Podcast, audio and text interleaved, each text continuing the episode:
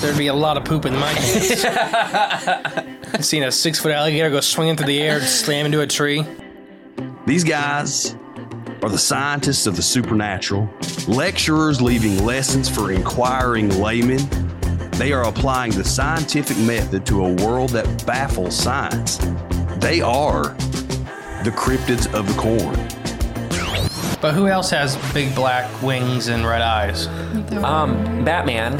Oh, Mothman. Oh yeah, Mothman. A great white shark was stolen. Oh, someone stole a shark? I got stuff for you you don't even know about. She's a witch. She turned me into a newt. Who knows? Anything could be possible. Anything could be possible. It's really big mm-hmm. abduction vibes. Holy moly. It sounds like you were abducted. and it just stood up. I mean, it just like kept going and going. And she goes, What the?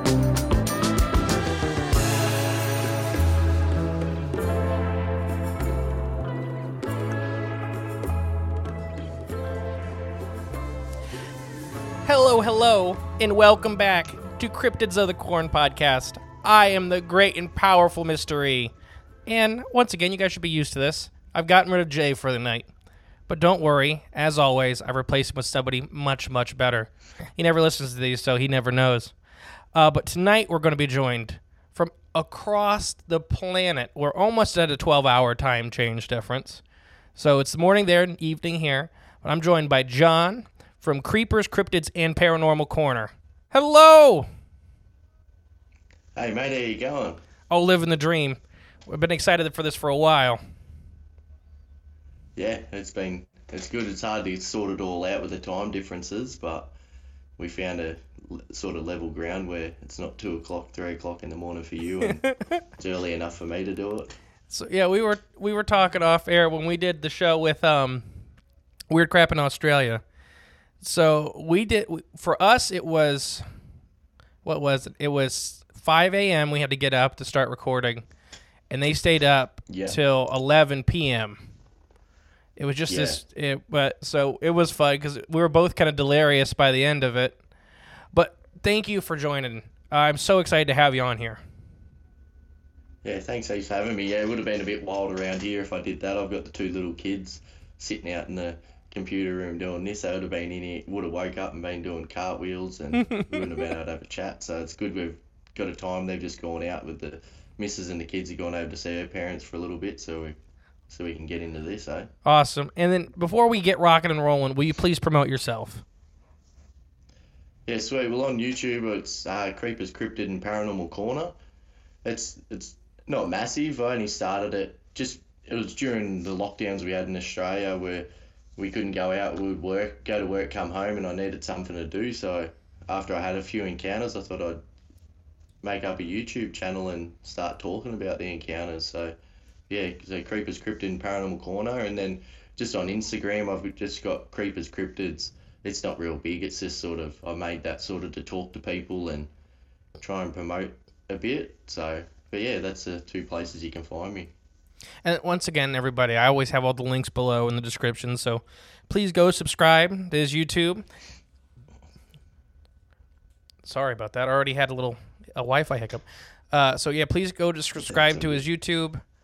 Um, and I think you're. So I just I kind of watched your most recent video because you talked about us a little bit. Yeah, Uh, but you're getting ready to Yeah. start doing more and more stuff on the YouTube.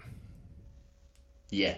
I'm gonna start doing. I don't know if it'll be on all on YouTube. There might be a bit on just on the podcasting services, but yeah, I'm looking at doing some interviews and stuff, and it should be good. It's sometimes like especially through winter here, it gets pretty cold, and I mightn't have enough time to go out and do investigations. So I can get on. I've got a lot of mates now that are in the industry of they've made documentaries and have different groups. So it'd be good to get them on and talk to them. There's a lot of I know a lot of people in America and stuff too, so in Europe and that. So it'd be good to get that to the guys here in Australia to listen to. And now I may be wrong. I'm I'm wrong more often than I'm right. It feels like anymore. Uh, but aren't you going to a, like a conference or something soon? Um, yeah, I was. I, I think there's one in the next couple of weeks, but I'm not too sure what's going on with it. So I might. Oh, the, there is one. uh, There was like one you go to in person, like you guys have over there, but um, I'm not sure if that's still going ahead. One of the people running that was had passed away. But Oh. I'm actually doing an online. I'm doing an online conference with some guys too. They've been doing them for a few years. That's probably the one you're talking about. Yeah. It's um our alien ancestry. They're bloody. They're really good. They know their stuff, and they come out and do this to sort of help people and let people know what's going on. And so there's a lot of people that are in the Shane Yowie research group. They're going to be on it, and a couple of other people. So it's it's good to get on there and have a chat, and it's it's pretty cool that people think the things that I've encounters I've had that are actually pretty interesting to them, and that when it happens to us, you're like, oh, it's scary, and it's not doesn't really mean much to you. But then when people hear it and go, wow, like we want to hear more, it's actually it's it's cool and it's cool and bad at the same time because you want to go looking for more, but so you get a bit bit worried. But it's it'd be good to get on there and have a chat, and I love getting out and letting everyone know about my encounters just because I think people should know. Like I like I said, I've got a young family, and I used to go camping in the bush all the time, and I'd had a couple of encounters when I was younger, but I just sort of pushed them aside and didn't think of them. But after these recent encounters I've had, like it's like people should know about what's going on around us. And the last three, four years when I've had encounters, they've all with, been within five, ten minutes at the most drive from major um, populations. So they they're so close. So when you're going out bush, you could go three, four hour drive and stuff like that. You're definitely going to have encounters out there if you're paying attention. I can't wait. I'm so excited. So we got Yowie stuff and we have Dogman stuff we're going to talk about Yeah. tonight. Yeah. Uh, so I'm going to let you take over. You lead the stories however you want to. Uh, well, I'm Yeah, just cool. following. Awesome.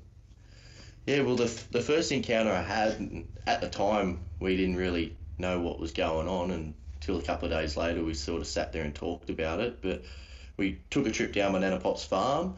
It's about two and a half, three hours drive from Sydney. So, so you're sort of heading heading out west. So we went down there and we we went really late because Dad used to work night shifts and he used to work six days a week, work hundred hours. Like he's a he's a champion. The work he had to do to look after us, me, the mum, and my sister. So she he finally got a weekend off, so we'd go down. We went down there and we left home about ten o'clock. Oh no, it would have been about eight o'clock, nine o'clock. We got down there about 11.30, 12 o'clock at night, and then a pop had already been down there waiting for us and in the time between trips, they'd actually got a dam built on the property. It was 100 metres long by 50 metres wide, and it was about 12 metres deep. And me and Dad are keen fishermen, and they'd stock the dam. So, like, we'll go for a walk down the dam tonight and have a look. Like, we haven't seen it yet. We might be lucky, might be able to take a rod down or something, but it was too late. So we went, oh, stuff, we'll just go for a walk. And we're umming and ahhing about it, and decided, oh, we probably won't go. And then Nen said, well, we've got some torches in the cupboard. We'll we'll go for a walk. We'll just walk down there and see what we. And the torch we had, it was like an old dolphin torch that people have in the boat, the boats and that when they go fishing, and a little um, LED like the the old school security to- torches, the ones you couldn't you couldn't shine um, ten meters in front of you, like they were terrible. Like like, oh, yeah, stuff it. We'll go for a walk and. So me, mum, dad, and then head off down to the dam, and it was about just over a kilometre walk from the house down there. You go through the open paddock, get down, cross a creek, walk up a hill a little bit, and then you're at the dam. You're actually on the dam wall. So, like, how cool is, this? We've never been for a walk at night down here, and at that time, no one lived down there, and people only went there once every six or twelve months. So it was really, really like no one was there. Like people might go down there for two days, and that was it. But so we didn't know what was in the area, what went on, and so we went for a walk, and we got about oh, probably about 500 meters from the house, and Mum said to everyone, "Hey, stop! Can you smell fire?" And we sort of we all stopped and we were having a having a sniff like like idiots, but like, yeah, we can we can smell fire, and this time it was probably about oh, probably about 12:30, 1 o'clock by the time we were going, and it was there was a no moon in the sky, and it was that dark down there. You haven't got any light pollution from cities or anything. And we're like, what the hell's going on? Like, if there was a fire, we'd be able to see the glow of it from even from behind a hill. There'd be enough to glow, like, be able to see the glow. And oh, it's a bit weird. And kept walking along, and we got a bit further down, and Mum said, stop. Can can you hear fire? And sure enough, when we all stopped, you could hear this like a like a big bushfire coming through the coming through the bush, and we got a bit bit weirded out. Then we're like, what the hell? Now we can, we can smell fire. Now we could hear it. Like, where's where is it? And, and then said maybe someone's squatting on the property. They might have a campfire down at the down at the dam or something. We better go have a look. And you walk down the hill and it was probably about oh, 50 to 100 meters further from where we heard the fire that it just stopped and then you go through a gateway and then it drops down to the creek so we've walked through the through the gateway and started headed down towards the creek and all of a sudden we heard this big crash bang it was from there was a big willow tree on the other side of the creek and when we heard this big crash bang it was enough to stop us and you hear this weird foop, foop, foop through the air and we went what's that and all of a sudden a massive branch hit the fence behind us. So something had been thrown from the from this tree over us, hit the fence behind us, and we freaked. And you heard something run off, something big run off through the bush, and we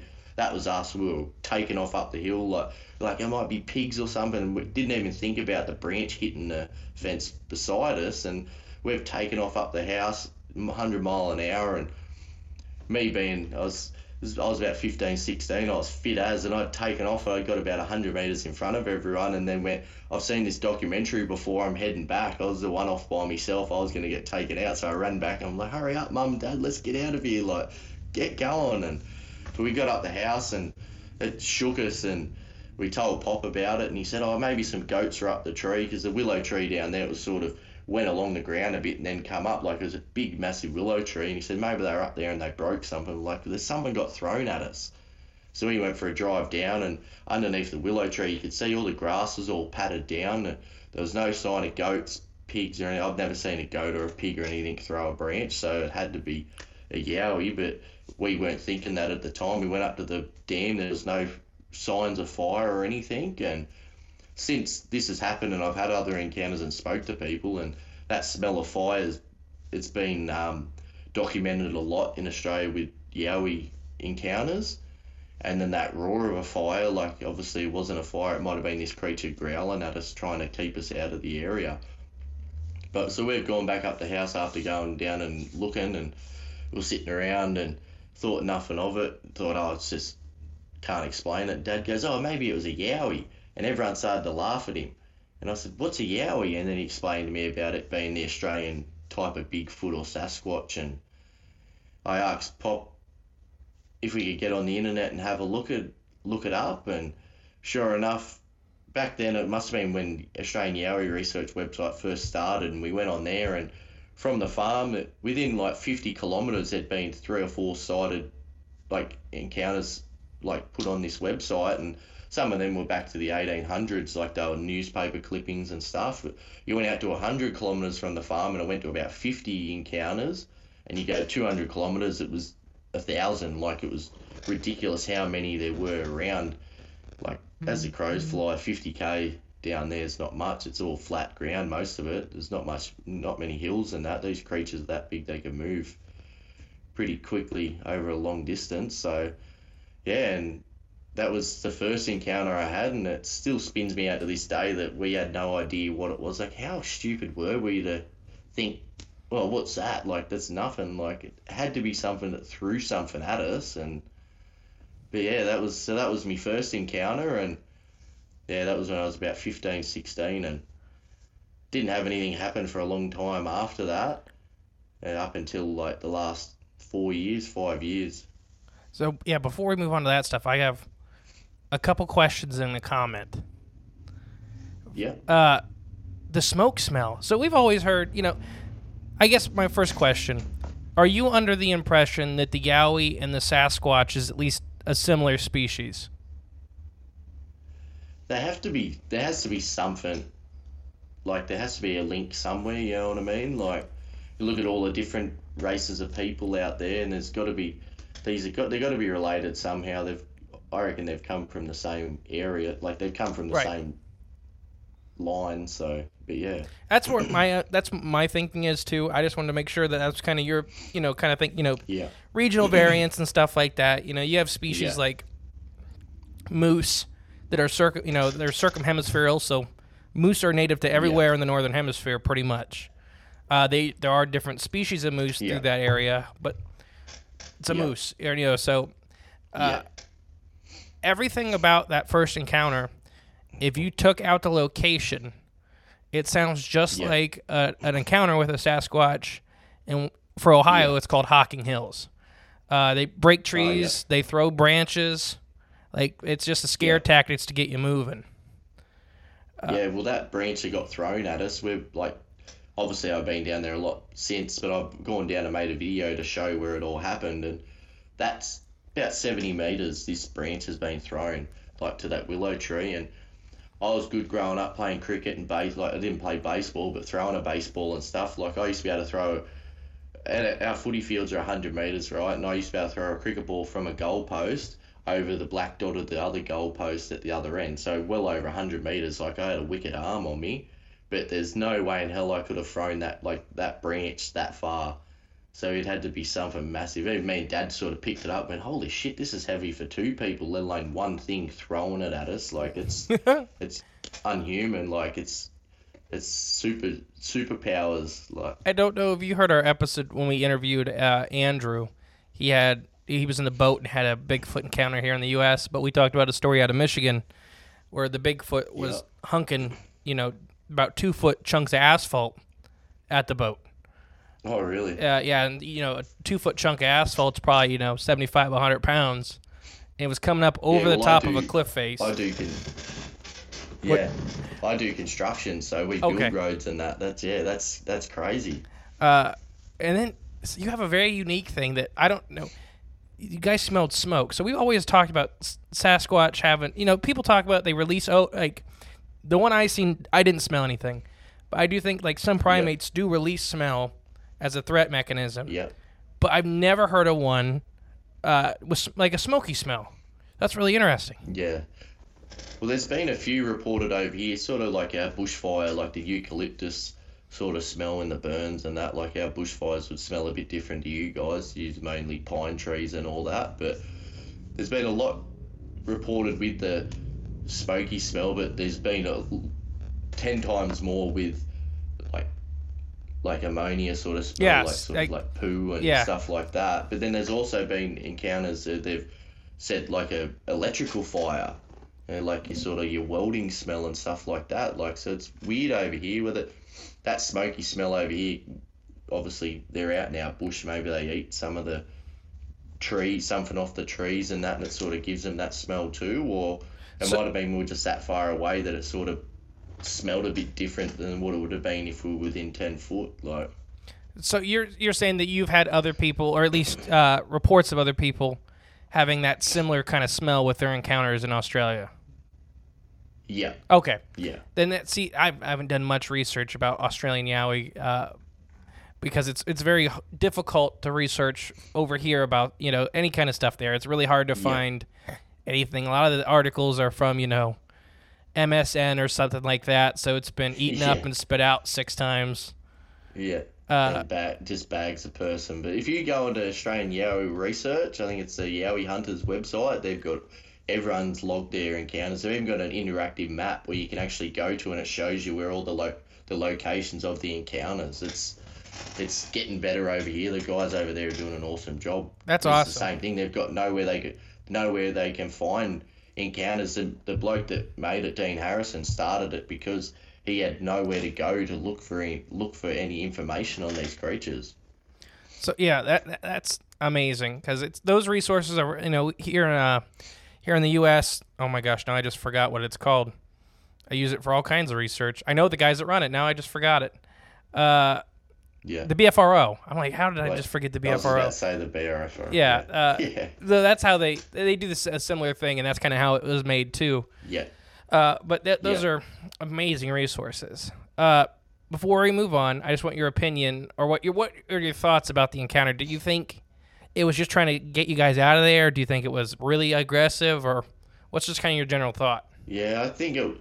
I think we might have just spooked it. Like I say, like not often people would go down the farm. It was just sort of a holiday escape that everyone had gotten. We'd just sort of go down there if we had a spare weekend and had nowhere to go or didn't have much money to go on holidays. You'd go down the farm. So we might have scared it, or it might have there might have been a f- whole troop of them there, or whatever they'd be called, like a whole group of them there, and that might have been the alpha saying, "Hey, stay up the house," like because no one had been out walking of a night like that down to that location. So might have been we just spooked it, or it might have been it saying, "Hey, get out of it. This is this is my area." So a couple weeks ago, uh, we were hanging out with I don't know if you know who like Ron Morehead is.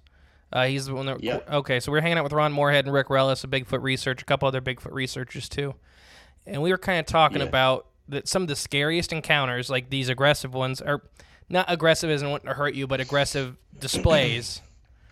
Uh, Yeah. are these properties here in the U.S. that are like you know nobody's hunted this property for ten years. It's the first year anybody's hunted it, and they get really. So it kind of sounds like a similar area to that, to where it's mostly left alone, and then people Yeah. go in every once in a great while, and then they have a, an experience because the Bigfoot, the Yowie, is like this is my you know this is my area. Yeah, it'd be like someone bashing open up your front door and you're sitting there on the lounge watching TV and you go, "What the hell are you gonna get up mm-hmm. and go off?" And then if it end up being a family member or something, you sort of settle down, and go, oh, "That's all good." And I think that's what's happened. They we've spooked it, it's thrown something off at us, and then realised we weren't a threat, and that's sort of when it just took off and left us alone. But I did have another encounter with this creature that same trip, but it was it was odd. It was just me and Dad went fishing, jumped a fence, and we were fishing there, and we heard something run through the bush towards us, and we sort of freaked and looked. And there was a little kangaroo, and we had a bit of a laugh because we were already on on edge from that night. And about twenty minutes later, after us fishing and we we're laughing, "Oh, you pussy, you got scared. It was a little kangaroo." We heard the same noise, but it was about ten times louder, and we're like, "Oh, it's another kangaroo." And we looked over little kangaroo. The kangaroo looked at us, and you seen the colour drain out of its face, and it took off. And that's when me and Dad we took off too. Got on the bike and took off, and so it was obviously still in the area, and it was sort of obviously running down towards us, but there was no like aggression. There was nothing thrown at us that time, and I've been down the farm again like since I started doing my YouTube, and I made a video down there and found a lot of signs of the creature still being there. But since now and that first like um, encounter down there, and then and Pop had lived at the farm for a bit. My uncles lived at the farm a bit, and they've done a bit of shooting and stuff, whereas it never used to happen down there. So where we've had we've found signs of this creature still being around. It's a bit further away from where it was before, but there's definite still definitely still a creature down there or creatures down there. So it's it's pretty cool. It's scary. Like I said, the first time it happened, we never I'd never even heard of a yowie in it. I was thought I was going to die that night, and yeah, and but yeah. So I- sorry, I, forgot what I was going to say. No, it's I. It's, my brain works the same way because when I had my Bigfoot encounter when I was I was about 15, 16 also. Uh, yeah. that I felt the same way at the time. It was the scariest thing ever. It freaked us out. I didn't go back. You know, Yeah. I stopped doing a lot of stuff. And looking back now, after we got into this stuff, I, if it wanted to hurt me, it would have hurt me. You know, we were Hundred percent. thirty feet away from it, and we were kids. And you know, if if it wanted to grab me and take off, it would have. Like there, we it, we nobody would Yeah. ever heard from us again. It's it. I don't want to be don't want to be rude, but how old are you? Oh no, that's not rude. Uh, I'm 28. Yeah, well, I'd say I'm 32, so Yeah. it's funny because I've had so many encounters, and a lot of my friends and that have all had their like their say their first encounters, the ones that got them into this sort of stuff, was like so I was 15, 16, which would have been about 2005, 2006. In Australia, in that 2005 to say 2008, there's been it was just like an explosion of encounters, whether that was a real big breeding time or what, and then it sort of goes quiet, hot and cold either side of that two or hmm. three years. Like so that's why I was asking. I was like, oh, maybe it was around that same time, and maybe it, the same around the world as well. But I've sort of been looking into that a bit to see, try and find a bit of a common ground. Whereas it might be every couple of years, say they might have a big boom of three or four, two or three years where they really breed up and then they go quiet for a bit and then do it again. So I'm sort of been trying to look into that, but I could definitely see something like that happening, or, or a different like so. Here in the U.S., we have uh, we have the 17 year cicada hatch. So every Yeah. 17 years they come out of the ground. Uh, you guys have cicadas there? yeah. Okay. So, yeah, every every summer. Yeah, we have- no we have cicadas every years, summer. Every oh, but there's different yeah, species that are different Yeah. hatch rates. Uh, but when we have the 17 year cicada here on the Appalachian part of the U.S., the uh, Yep. the copperhead population almost quadruples the next following year, Yeah. And it's because that literally the ground is covered. Yeah. Uh, the ground is covered in food source for them. So you know nobody's struggling, nobody's hunting. Like there's literally just food everywhere.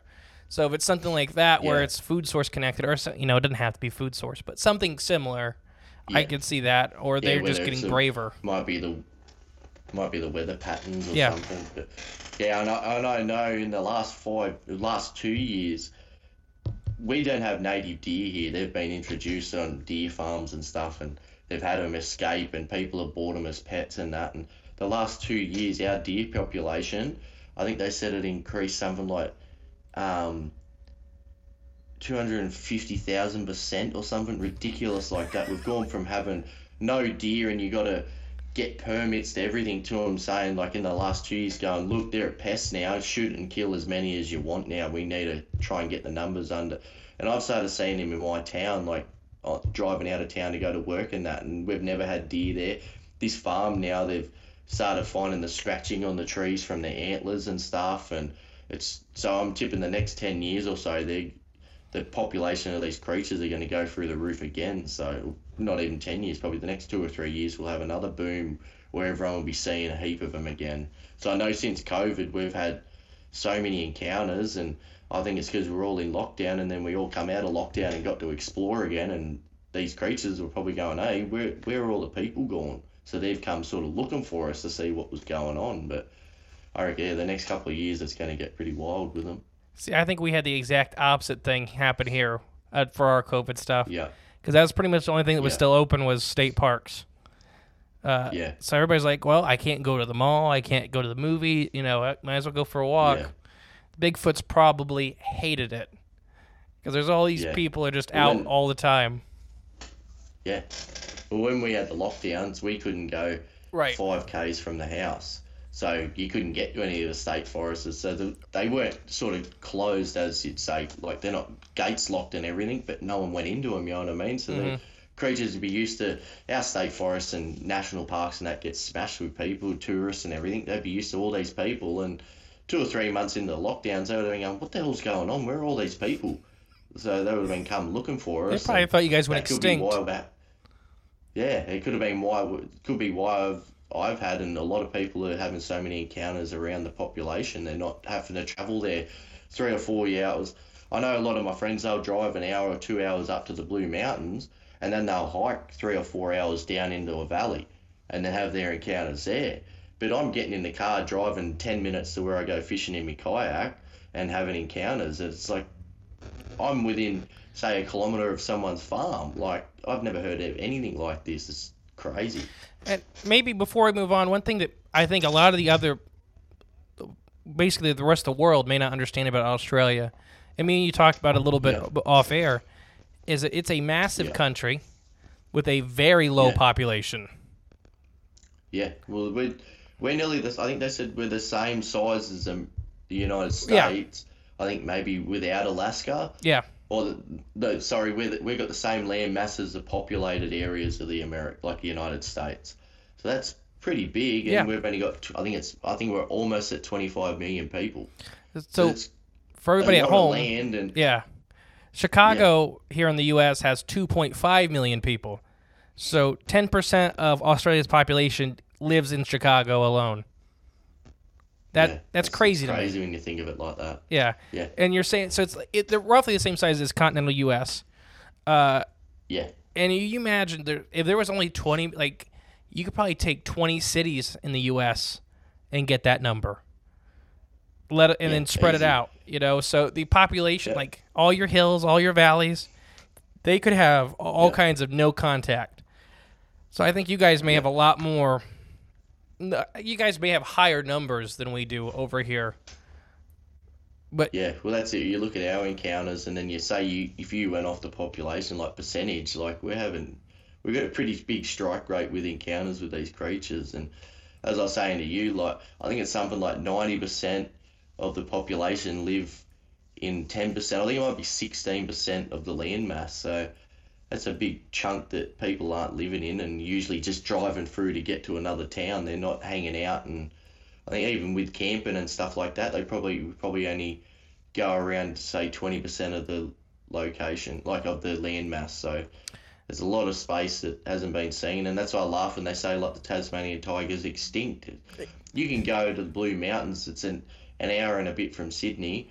Like I said, had had three or four meters, three or four hours into the bush. People haven't been there before. How can you say that a creature isn't still alive there? Let alone these big, massive creatures, and even the little ones. Because we've got we got the little yowies. They're called gin, and they get to about two foot tall.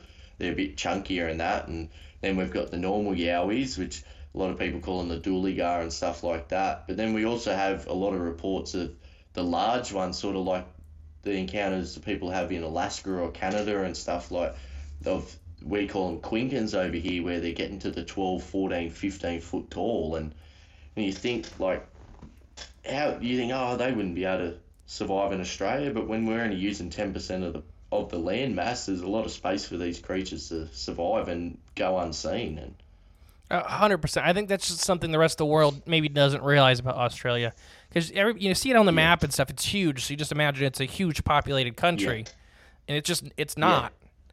You know, it's Yeah. it is a monstrous country with amazing wildlife and untouched Yeah. lands. yeah We exactly. did we talked about the rainforest in the southwest corner of Australia. Now I can't think of the name of it, but it is the largest, most undocumented rainforest left on the planet because nobody can go in there because everything will kill you, and it's so far away from medical Yeah. treatment. No biologist wants to risk it. Uh, so Yeah, anything could be there. The thylacine, Tasmanian tiger, the me- megalania. yeah Uh, it's- I know, and I know there's panthers in Australia. Like I've had three encounters with panthers. I've seen them, and they say they don't exist. And and I thought maybe when America come over for World War One and that they had mascots, and they said when the war finished, they let all their mascots go. Like there was alligators let go in my creek, like the river out. It's probably 500 meters from my house. There was alligators. Um, like let to go, let go wild, but they end up dying. They found them the next once I one once winter time hit, they died off because it's too cold for the crocodiles to live down here. But they had panthers, jaguars, everything. They let them go because they couldn't take them home with them.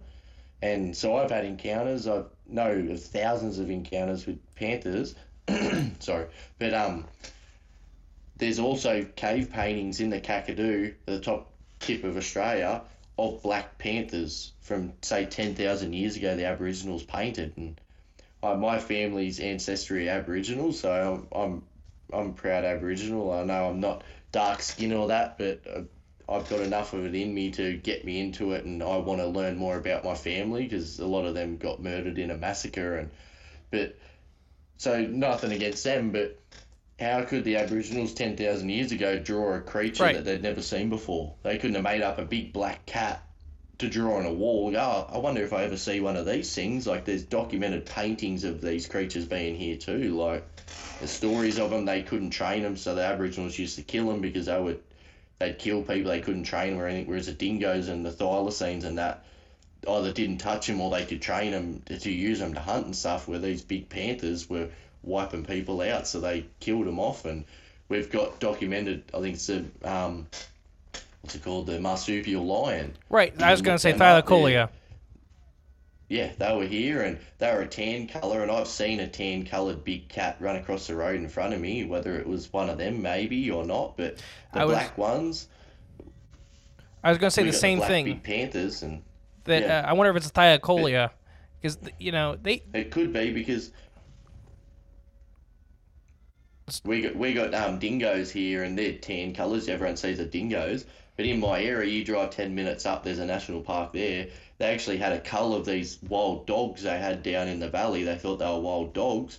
All these black things they were eating people's sheep and that, and they done tests on them. They were purebred black dingoes. So they've animals evolved to mm-hmm. their location. See, so black goes will hide and camouflage in the in a dark green forest before a tan coloured creature was. So these panthers that people are seeing mightn't be black panthers like you guys have over there, and that they could be these marsupial lions that have just evolved in this location to become that colour. They're black instead of the tan like sandy colour. So, but they're here, and there's a lot more other things that are out in the bush here that no one knows about, and probably won't ever know about because, like you said, we only use ten percent of the location. Yeah, I mean, it's amazing. Do you want to move on to your next encounter? Yeah, well, there was another encounter. It was with a with a yowie. I had a. It was actually a bluff charge, and it scared the absolute crap out of me. And it was just, it was the, yeah. I wonder was- why. This was close. Yeah, this wasn't three hours away at Nana Pop's farm. This was about a five minute drive from my house. And at the same time, it was, what's it?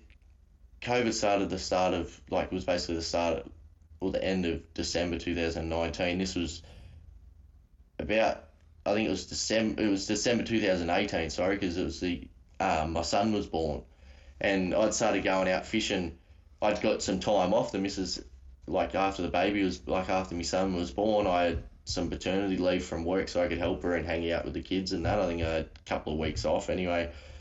In that time, I was I'm a mad fisherman. I go out in my kayak all the time, bass fishing, and anyway, I was like, if I get up early in the morning and I'm home by say eight o'clock in the morning, is that all right? I'm not gonna stuff yous around. She's like, yeah, that's good because then you can give my daughter get daughter breakfast and help them get ready for the day and that. So some mornings I was getting in the kayak in the water at three o'clock in the morning. It's dark around here. Like the our our rivers aren't as big as your guys. Like some of our rivers are only ten meters wide and it's all overgrown. So you, even when the sun starts to come up until it's right up in the sky, it's still dark in these places. And so I'd started going to this spot and I went there one morning, got in the water, and I fished up the river. I think I caught something like 40 odd bass in an hour and a half. I was like, I'm definitely going back there, and I got there earlier. And at that same time, it was when uh, the bushfires were on in Australia. Like, there was a really big, like, big bushfires going on and that. And, they only just, they, were, they weren't the massive ones that we had that you guys would have seen, but there was bushfires at the time. And I was got to this spot. It was about four o'clock in the morning, and a little track. You go down, and then you hold onto a bit of a branch, drop the kayak into the water, climb down into it, and so I've done that. Hopped into it and jumped in the kayak. Got all my fishing gear ready. It was about ten minutes. I was sitting there getting it all ready, and I smoke like rolly cigarettes, so I'd roll one up and whacked it in my mouth. And as I flicked the lighter to take a drag of it, something from the bush that I'd walked through and like climbed through to get into the water come charging through, smashing everything, and stopped within. It was probably just over a meter from the edge of the bank. And I panicked. I sh- I crapped. I've looked up, couldn't see anything, and I've just pushed off with the paddle, pushed off into the water, and I'm floating in the middle, going, "Holy crap, what's going on?" And I sat there for about half an hour and looking around, couldn't see anything. I eventually had paddled up to the edge and climbed up on the bank and was holding onto the bank and couldn't see nothing there at all using the big torch and stuff and but there was the grass was all flattened down and that scared the absolute crap out of me. And the sun had started starting to come up and further up the river you could hear a lot of deer and that taking off crazy through the bush. So maybe this creature had headed up there. But the thing that got me is when this was all going on I could hear this like like it was weird like a uh, noise in my head. It was sort of the only way I can explain it is sort of like you making the predator noise like the predator movies you make that noise and I could hear that and um I could hear that in my ears, and I was like, "What the hell is that?" I, there's nothing there. It was just like in my head. And when I paddled up and stood up on the bank to have a look, I had the idea of yelling into the. I was going to yell out to try and spook something out of the bush. Maybe it was a big pig or a. It sounded like a big bull like running at me. I was like, maybe I could spook whatever it is out. And I've gone to yell, and I physically couldn't make a noise. And after it all happened and stopped and I sort of got home and I thought about it, I was like, that's so weird that I couldn't physically make a sound. A lot of people said to me, oh, you're just scared. You're petrified you couldn't. I was like, well, I paddled up to the edge, stood up on the bank and was looking. If I was petrified to the point that I couldn't physically make a noise, was like, I wouldn't have been able to do that. And I've had a few of my friends say to me, maybe it was I was getting hit with infrasound and that's why I couldn't mm-hmm. make the noise. And you look in infrasound, that's what they the tigers and the elephants can do. The tigers hit the little antelope with it, with the infrasound or hit the monkeys with it. They stop making noises in the tree to stop spooking off their prey as they're coming through the bush. The tigers are massive animals to be sneaking through the big heavy animals sneaking through the bush to try and get a kill and it sort of made sense and it was it was weird. I had my GoPro going the whole time because I had it on a chest mount, and it's still the only footage I've had on my GoPros that's ever come back corrupt. Because I was like, oh my god, I've caught this. I've had it going the whole time. Got home corrupt. I've still got the file on my computer. Maybe one day I might be able to get it fixed or whatever. Like, but it was the only time that's happened. I've only only time I've ever heard a noise like that in my head, and that being able to stand up there and not make a noise. I thought even I got to the stage I was that scared. I was like, maybe if I yell as loud as I could, the people at the farm up the road might hear me and might come down because I was petrified. I couldn't get out of the kayak to head to the car because it was it was in the bush that I'd walked through to get to the water. So if that creature was still there and it was going to get me, if I got out of the water and head up to the car, it could have grabbed me. And I was going in there and I was looking around with the torch as I was heading down. I didn't see anything, and people have said like maybe the maybe the yowie had gone invisible or whatever, like they can cloak or whatever. That's why I couldn't see it. But whether it just maybe jumped at me, scared me, and then took off and I didn't hear it because I was too busy panicking, paddling out of there, I might have heard it left the area. But yeah, that was the second encounter with the yowie, and yeah, I didn't didn't know about infrasound or anything at the time, and in that same location, it was nearly 12 months to the day, because I had another yowie encounter, and it was and it was just before I started having the dogman encounters in a different location. And me and the brother in law had gone fishing. After that first encounter at this location, I'd stopped going there overnight, like early in the morning. I'd, I'd stopped fishing anywhere early in the morning. I started waiting until the sun come up and said, nah, I'm not going out in the dark anymore. And we went there one afternoon, me and the brother in law, and we paddled down and thought, how good's this? We're going out here. We've caught heaps of fish here before, so we go for a fish and we've headed down and a massive storm come over. I can't remember the name of the clouds, but you see them before massive storms. It's sort of, it's sort of like the sky goes to like bubble wrap. They're like perfect balls. And I was like, wow, look at them clouds. And my brother-in-law's like, dude, we're in trouble here. He flies planes. He goes, we're in trouble here. I think they start with M. I can't remember the name of him. He said, we're in trouble. That means the atmosphere is really um, unstable and we're going to cop it. And basically that word, cop it, come out of his mouth and all of a sudden the trees were nearly laying over, the wind hit, and we basically paddled in, hid under some trees, and got absolutely smashed by this storm. And all my, like, I've got good rods, they're all carbon fibre graphite. I've got them hidden in my kayak, hoping I don't get hit by lightning and that. And our plan was to go for a fish for an hour or so and then go home. And with this storm hit, we were paddling back to the car in the dark, and that that was really worrying me because I was like, great, we're here again at night, we're going to be in trouble, and nothing was happening. All of a sudden, I cast the lure out as I was paddling back, and I heard a bump noise in the bush. And from that point onwards, every time I took a paddle, I could hear something walking through the bush following me. It was on two feet. It wasn't cow or a horse or anything. Like I've trained race horses for ten years. I know what it sounds, what a big a big horse sounds like going through the bush and stuff. So, so I could hear this thing walking along. I'd stop. I'd shine the torch up there. Couldn't see anything. Mm-hmm. And we gotten up a bit further and I sort of seen his eye out to the left, and me and the brother-in-law like, "What the hell's that?" And we were within two or three meters. And all of a sudden, all these other eyes started popping up. It was like a cartoon. It scared the crap out of us. All these eyes are peering in our shine, a torch shining at this location. It ended up being like, I think it was about thirty deer. That we'd sort of spooked them, and they were sort of like, "What the hell's going on?" But when we looked at them, we, we got close enough to look. They weren't even looking at us. They were looking across the river to whatever it was walking along in the bush. And that's sort of when we got a bit freaked out and went, maybe this is that same creature. And then all the deer took off, and that was that was us. We were paddling off like crazy. Got back to the car. Didn't hear anything after the deer took off. So we don't know if this creature was following us or it might have known that them deer were up there, and that it was actually that was what they were going to go for. But we got out of there, and yeah, that that spot I've only been back there once or twice since, and in the last four years, it's it was bloody crazy. That the infrasound though, like if that's what it was, it, it had to be. I couldn't make a noise, but that was wild. That that definitely it does sound like infrasound, especially when you're talking about the clicking in your head.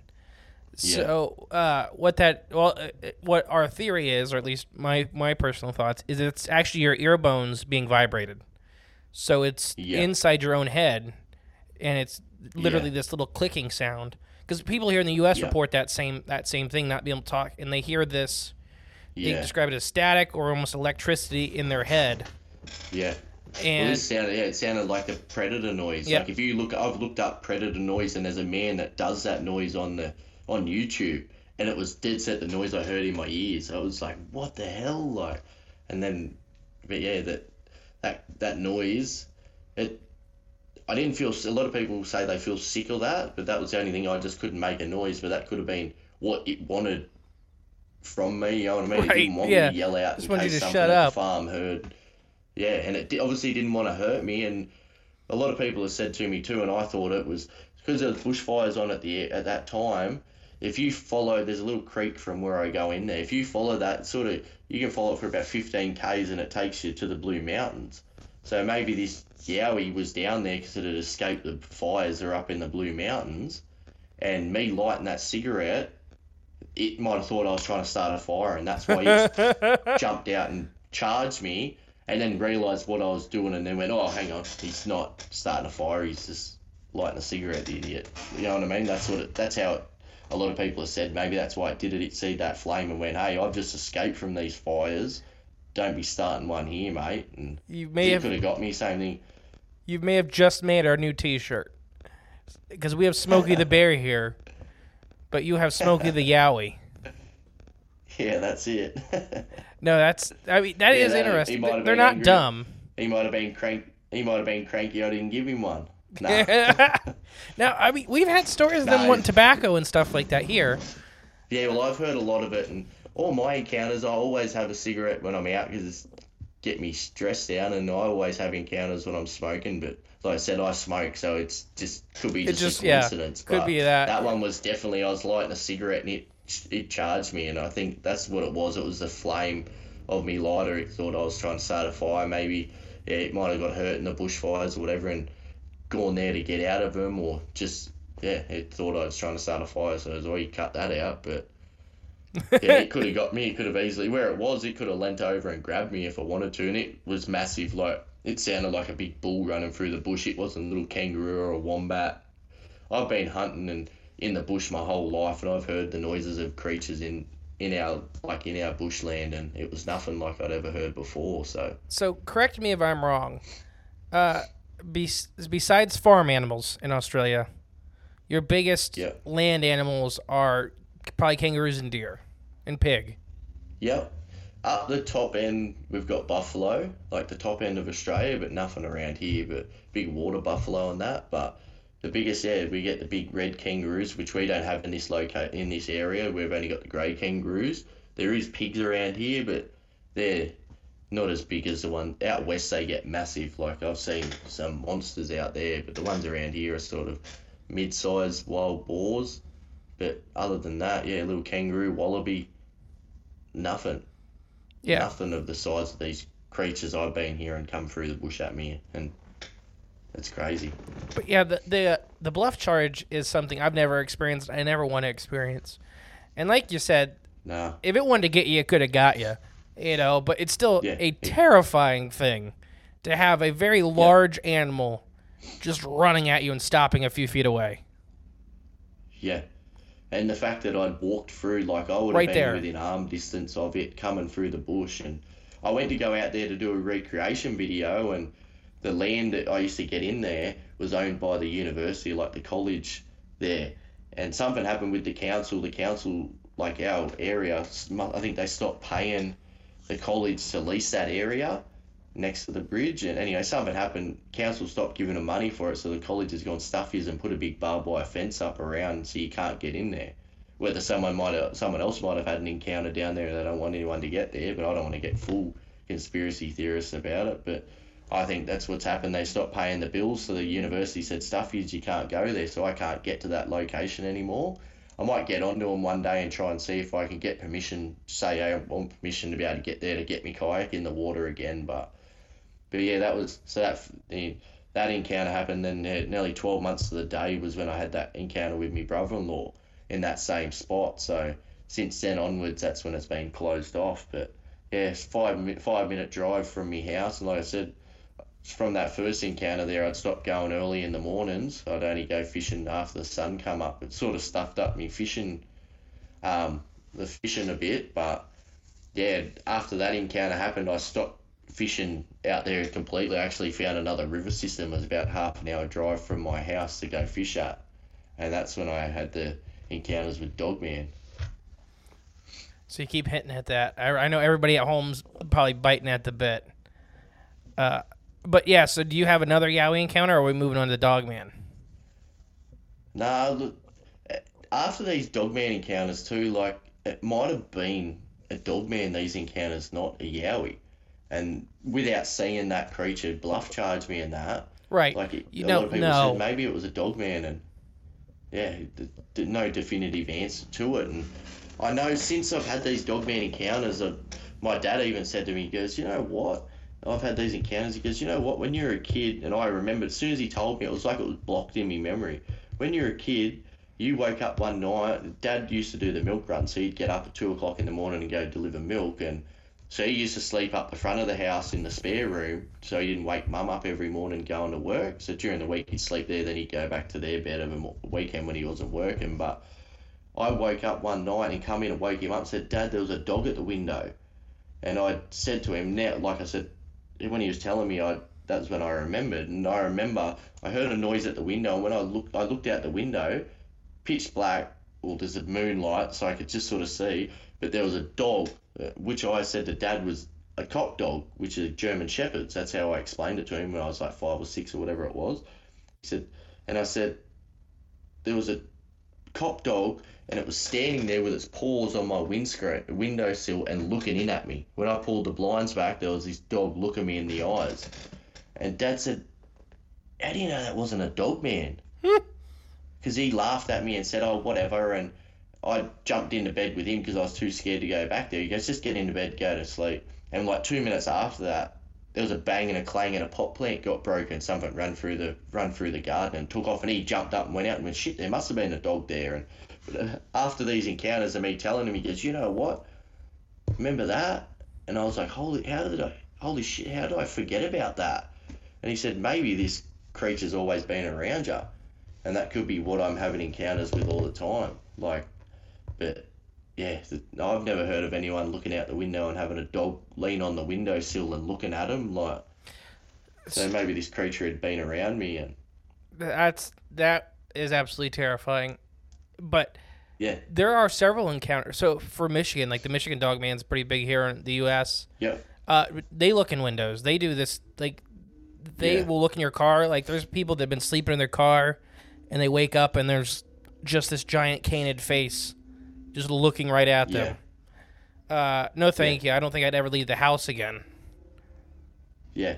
And it's funny because when I was a kid, I was a bad sleeper. Like I'd always run into mum and dad's bed and stuff like that all the time because I'd hear stuff at the side. There's nothing outside. There's nothing there. And I was laughed at dad. I said, you know what? All, all this stuff that's happened to me now, maybe there was stuff going on back then, and I wasn't just being a little sook. You know what I mean? Like it was legit stuff happening Right, that was stuff. around me, and and like I don't live far from where my Aboriginal ancestors live, so maybe that's why this creature's being drawn to me. Is maybe it's picking up on them, or it was their way. Like I said, when I had these encounters with it, um, like I said, it was about a week later after that yowie or whatever this encounter I had with that creature.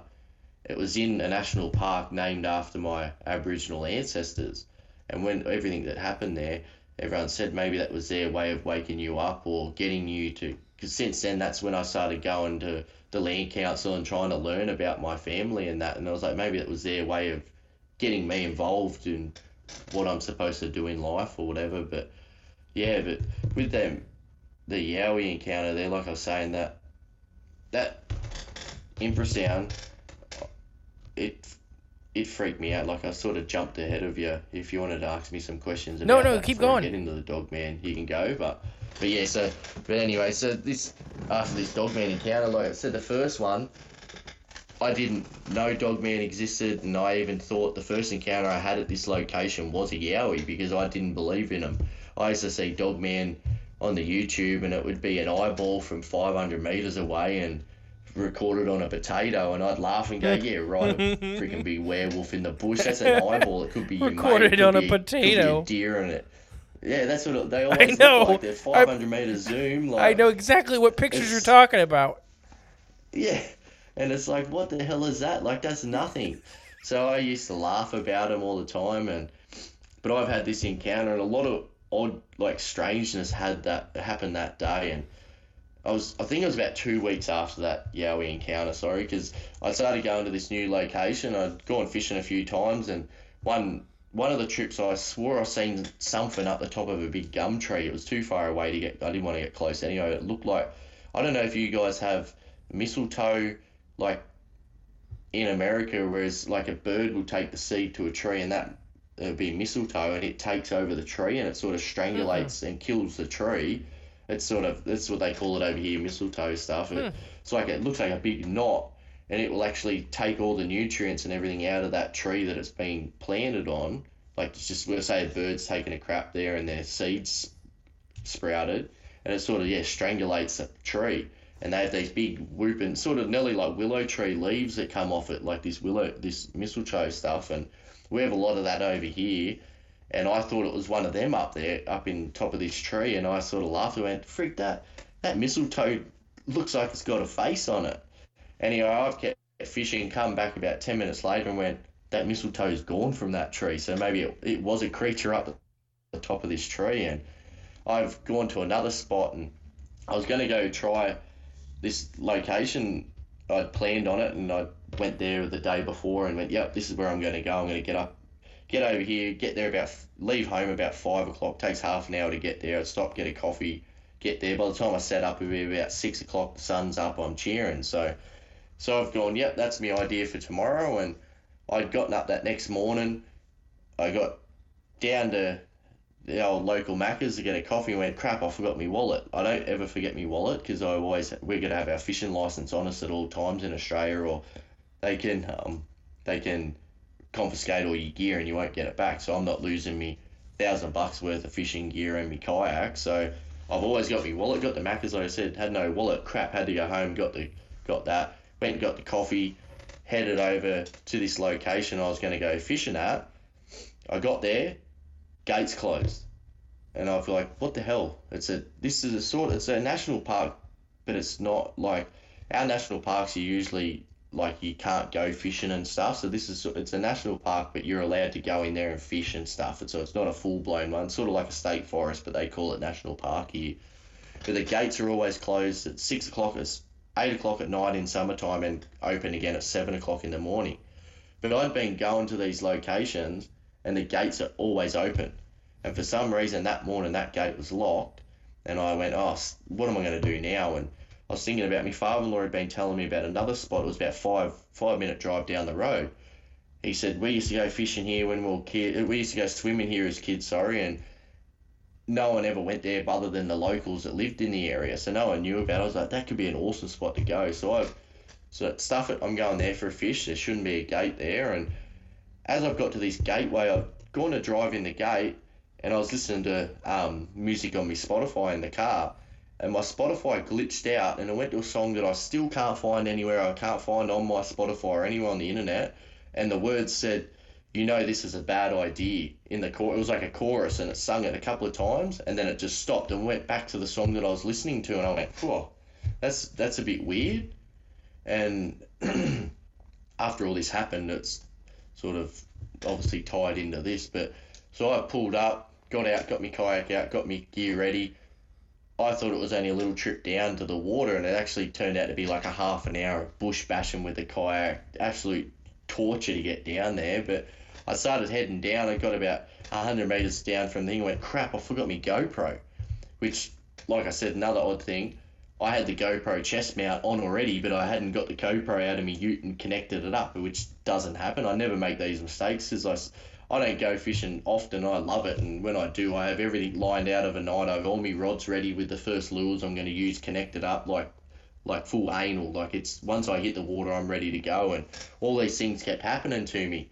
And I finally, like I said, finally got in the water. It took me about half an hour to get. It was about 300 meters from the ute into the water. It took me half an hour. Got in there, got everything setted, and I went to paddle off, and I was stuck in the sand. It was that shallow, and oh, this is a waste of time. Why did I do this? And I had to drag myself through the sand. Got finally got to a deeper spot and it just dropped off. It was awesome. And I looked around and it was perfect. It was like my own little oasis. It was bloody.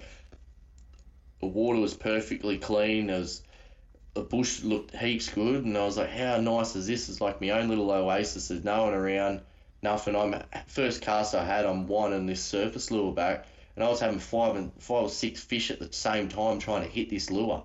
I'd hook one, take the hook out, chuck it back, throw it. I was fishing along same every cast I did, that lure would hit the water. It was that was happening. I was like, this is like no one's ever been here before. And after that bush bash I did, I the average person going fishing in their kayak or even going in their kayak's not going through that to get here. And this isn't a well known location, so people wouldn't be going, oh, we'll go there and bush bash and get to that spot because there's fish there. I'd never heard of anyone going to this location before. So I'm paddling along and there kept being off in the distance. I kept hearing a um a heap of cockatoos going off. If you heard the cockatoos go nuts, they're freaking loud and they go crazy. And thought nothing of it. And I was paddling along and down on my left, out of nowhere, I sort of seen this grey flash through the bush, and I picked it as oh something. I had my sunnies on, and maybe something just the sun flashed or something, maybe seen it, and I sort of thought nothing of it again and kept paddling. And I seen this big, there was big, massive big rock in the water further down. I went, that's it. I'm going to there. That's I'm going to target that. There'll be fish there for sure. So I've got there, cast at it. Sure enough, hooked a fish. That was it. Brought it in. And then out of nowhere, like, sorry, so I brought that fish in, chucked it out, turned to me right and cast to the right bank. As soon as I cast that lure, it hit the water, something off in the bushland come charging through the bush, and it sounded like a bulldozer coming through. It was smashing branches. You could hear the footsteps and each swinging each arm, hitting branches, smashing them out of the way. And I was like, "What the hell's that?" And it stopped just out of sight and just started roaring off its absolutely off its head. And at that time, as it running down, I'd hooked a fish and I'm winding it in, and I'm going, "What the hell's that?" Got it in, and I've got it into the kayak. I'm trying to get the hooks out, and that's when this thing started roaring at me. So I'm panicking, going, "Oh, I've got to get out of here! Got to get out of here!" I'm getting the hooks out. Just as I, um, as I'm doing this, I heard this voice in my head, and it said, "Go now, or you'll die." And it wasn't my voice. It wasn't my thoughts. It was a, it was a voice I'd never heard before. I've got the hooks out, chucked this fish into the water, and as this fish hit the water, this creature went to a whole nother level. The roars got louder. You could feel it in your chest. It was weird. It was like the roar it was doing was loud, and it sort of sounded like a lion. But then it would go, roar, and then it'd go, it'd take a breath in, but that breath in, its lung capacity was obviously that big that when it took a breath in, it was like another different low vocalization. It nearly sounded like a grizzly bear. So I'm here, I'm petrified trying to get this, like I said, got this fish, threw it in the water, and it went crazy then. It got louder, it started smashing stuff, and I turned around and paddled, and this thing was still in my head saying, Go now or you will die. And I'd got about 50 metres up the river, and nothing. It just stopped. Didn't hear anything behind me. I I didn't, I didn't stop, I kept going, and I'd gotten back to the, gotten back up to where I got out, and was getting out of the water and jumped out, chucked me rods up on the hill, turned around, went to turn around to grab my kayak, and something hit my fishing rods and knocked them over. So whether this creature had been following me the whole time and got there and having a joke with me then and threw something at me to get me out of there, but that happened. I grabbed the kayak and usually I just drag it through the bush and I don't really care. It's a real old one. It wouldn't get wrecked anyway. But that happened. I chucked the kayak on my shoulder, grabbed me rods, and I ran. That half an hour, I think it only took me about five, ten minutes to get back to the car. And I got up there and I, I was absolutely packing it. I sat around for about 40 minutes in. I got everything straight in the ute. I got in the ute and I was sitting there and I, when I was getting in the ute, that's when I realised, like, holy shit, I had the GoPro going that whole time. So I've recorded that whole encounter. So I'm sitting there and with me being there, I know what the sounds like, what it sounded like, but I put it on YouTube and YouTube's lost all the quality and you can't sort of hear the roar in it. I can hear it. I even took it home and showed my missus and she could hear the roar straight away. She's like, wow, that's crazy. But you put it on the internet and you lose all the all the um, quality out of it. But if you listen enough, you can see it on my YouTube. It's actual. The first video I've got on there is actually the original footage of that encounter. And after listening to it, even I got there on my phone before I could leave because I couldn't move properly. I I used to get, I still do, I get like anxiety and really bad, and my anxiety was that bad, like, and the adrenaline, I couldn't drive, so I was looking up stuff like light sounds in the Australian bush. I looked up kangaroos, koalas, pigs, everything. You koalas in mating season are pretty creepy sounding and stuff too, but so I've looked up all these noises, couldn't find anything bar one roar sounded like a lion, another roar sounded like a like a grizzly bear. and I got home and I was crapping myself. I'd message me mate and talk to him and saying, "Look, this is what's happened.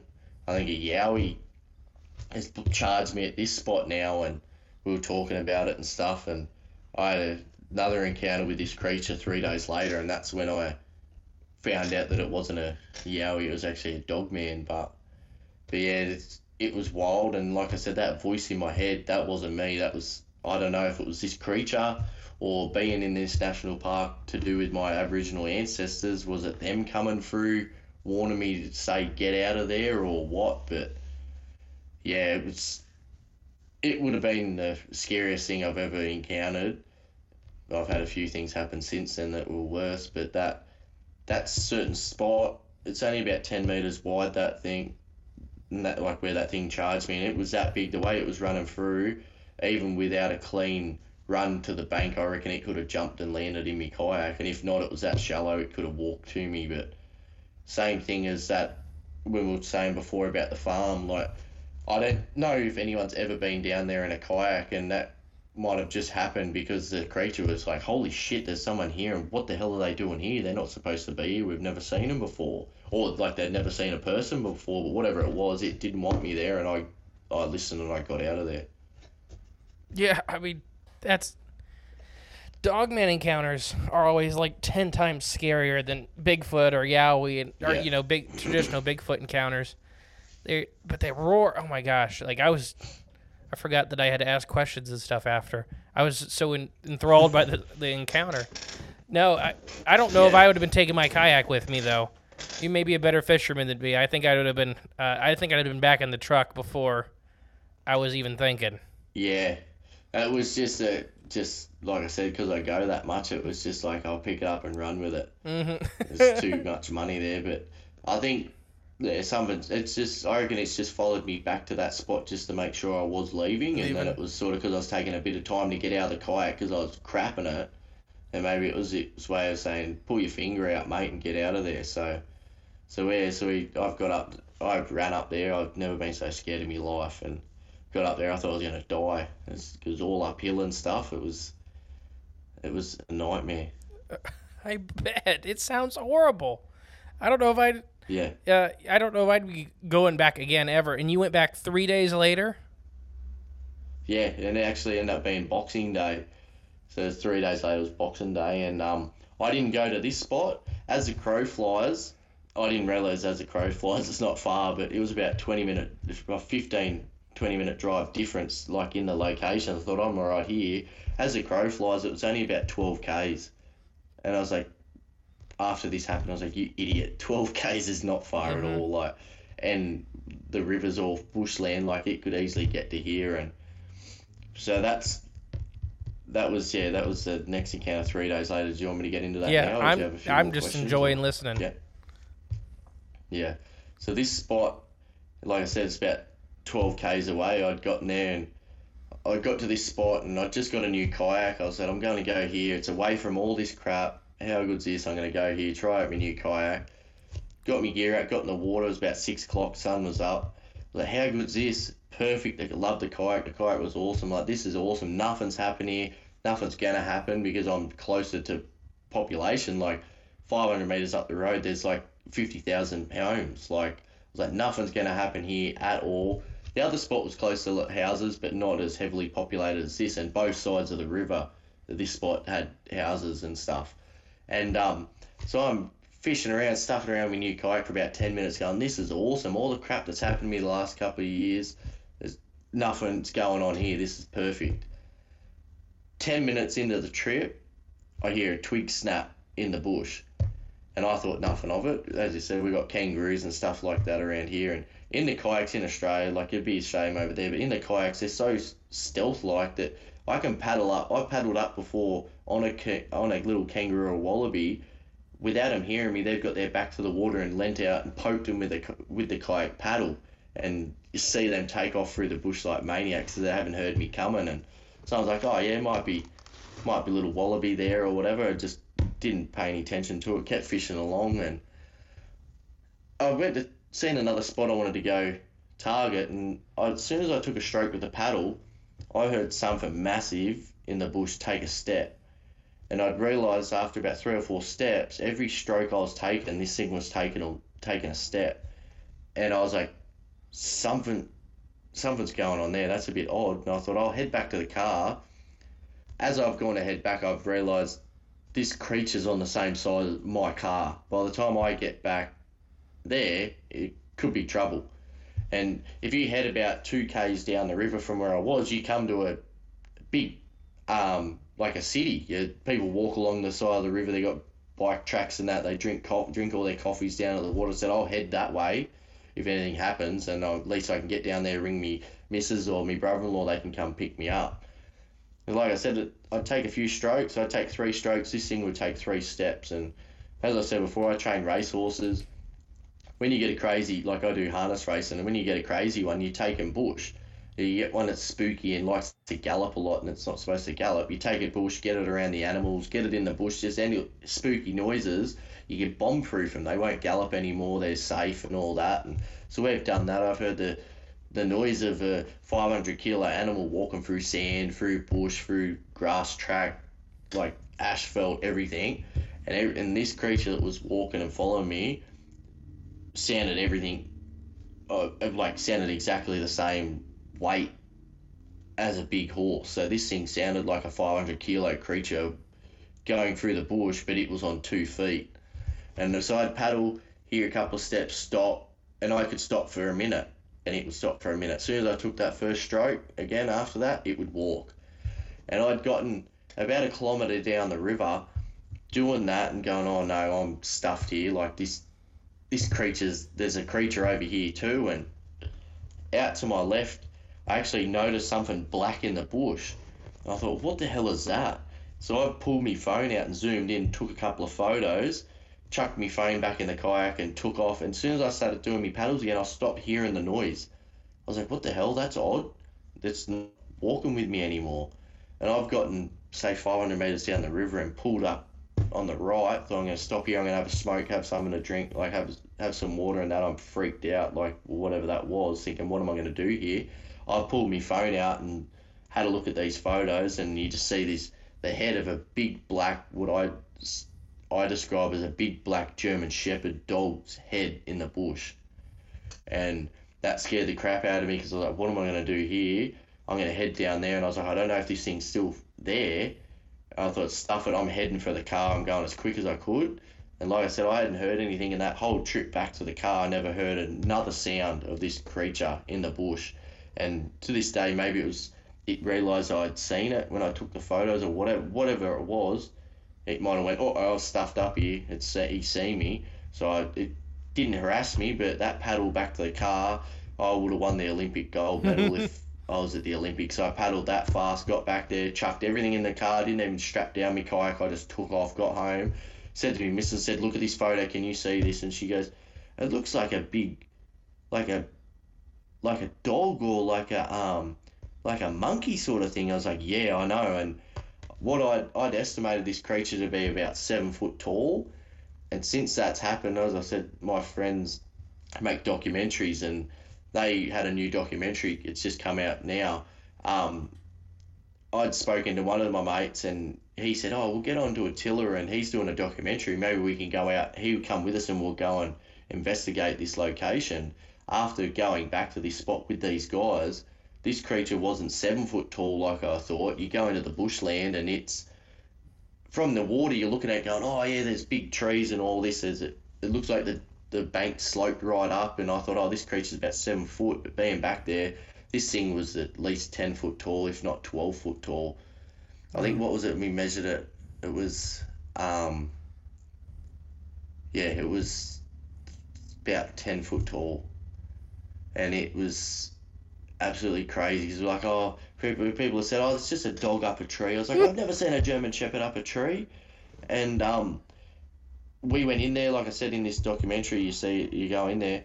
There was trees, but it was all. It looked like bushes, but it wasn't. It was like vines, and you go in there and it was empty underneath hmm. the canopy. It was empty, and there was nothing that I could have stood on to get my head to that location of that photo where the creature's head was. And we went back and we've done comparison photos to make sure it wasn't pareidolia and all that.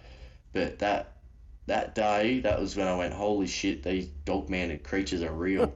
and being so close to that other encounter that was obviously, and the way it went, how ferocious this thing was going through the bush, I'm tipping it was the same creature, if not the same pack.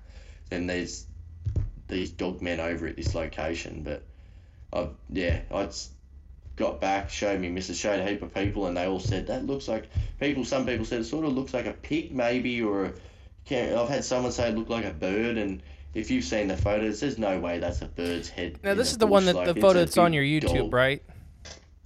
Yeah, So yeah, it's a big dog or a big wolf. yeah, it head. doesn't look like a bird or nothing like that. I agree. It's it's Nah. it's definitely canid.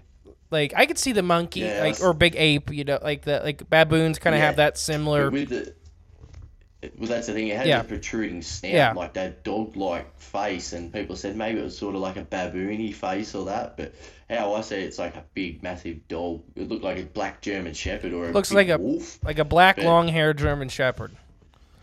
Like Yeah, but Yeah. like I said, I've never seen one that could climb a tree, and there was nothing I could have climbed up, let alone one of them dogs climbing up to get Right. to that locate like that that spot. It was definitely it was standing there. It was about ten foot tall, and yeah, it's it shattered my mind. It was like, holy shit, these things are real. What else are the, what else are we being told hmm don't exist They're out there and I looked it up and I haven't seen photos like I got of this creature out there like that that looked that good and my dad still rings me nearly every day. He goes, Holy shit, that's still one of the best photos I've seen of one of these creatures. And like I said, you get on there, you look, and there's an eye from 400 meters away, and it's not a dog man. But I've seen this creature, and I know it's there, and we've been back there and found other stuff in the bush that um, I don't think I don't think actually got shown in the got shown in the documentary, but there was odd like it looked like a den where all the vines had grown over this stuff, but it was opened up like something had been going in there, and you look in there and it was all padded down, and so whether this creature was there by itself or it showed itself to me because there was other maybe had pups in the area because it sort of didn't look like this creature could have got in there, but it might have been pups there, so it might have showed itself to say, hey, look at me, so I didn't see what was and here Yowies and Sasquatch and like Bigfoot and that doing the same thing. You'll see one here while something else, like on the left, Right. and something's going on the right. It's Right. there getting there, getting you, um, getting you to look over here so something else could get out of there. So whether this creature was by itself and just game as like this was seven thirty in the morning, the sun was up. This is in the daytime, and this creature's following me and looking at me through the bush. Like, it's it's a whole different kettle of fish when you look at Dogman and Yowies. It's it's nuts. So what is? That's incredible, and then the, the photo looks really good too. Uh, I, I advise everybody at home go check out the YouTube and stuff so you can see this photo because it is a, it is it looks like like you said like a German Shepherd in a tree, but it's not that Yeah, you know. But it, it's very it's very canid. It looks like a big like a dog Yeah. that's just poking out, and it's the shape of it looks like it's muscly as too, like you can sort of see its neck and that, but oh, it's like you said, it's a it's a dog, but it's not Right. Like, Uh, what you- what are your opinions on the dog man? What do you think it is? Do you think it's a full flesh and blood creature? Do you think it's kind of a mix? Do you think it's more supernatural?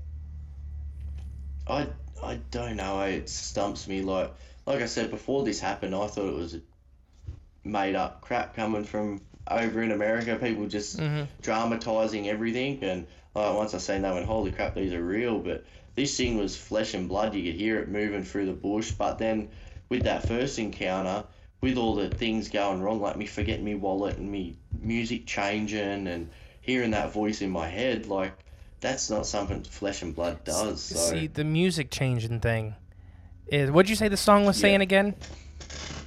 said, um, you know, this is a bad idea. And I've had people say to me, maybe them things happening to you, like you forgetting your wallet, that gateway being closed, because that gate, if I'd gone in there and went back, would have taken me to this location anyway, just from a different direction. But and then that music changing, they said maybe with it being on the land that belongs to my ancestors, maybe that was my ancestors warning me, saying, Yeah. "Hey, don't. It's a bad idea. We don't want you going down here." Or somehow this creature knew that I was coming and didn't want me there. But whatever it was, that was some of the woo that goes on, and it's the first time I sort of had that stuff happen, like music glitching out on me and stuff. It freaked me for it to go back to the same song that I was listening to at the same spot, like it was like something planted it there. That is that. See, that's the detail right there that takes it from a normal-ish encounter. I get nothing in this field's normal, but more classical encounter to that more supernatural encounter, to where I mean, Yeah. And there is that connection here in the U.S. with the Dogman and our Native Americans, whether it's a direct connection or not. Uh, they seem to be hanging around their burial mounds and all this stuff. Yeah. So I wonder if that's like the same thing with the Aborigines. It's this, they're this yeah, well, thing is connected. Nothing. There was nothing. Like we have found things that sort of allude to Dogman. Like there's a book you can get. It's called the the. It was a giant dingo man, and then there is a story out west, like right out in the desert, of this dog-like creature, like a werewolf, that was eating people, but it was sort of like there was like this witch lady or something like that, like a like a medicine lady or mm-hmm. whatever, like whatever you call them for the Aboriginals, but she was getting this creature to kill people.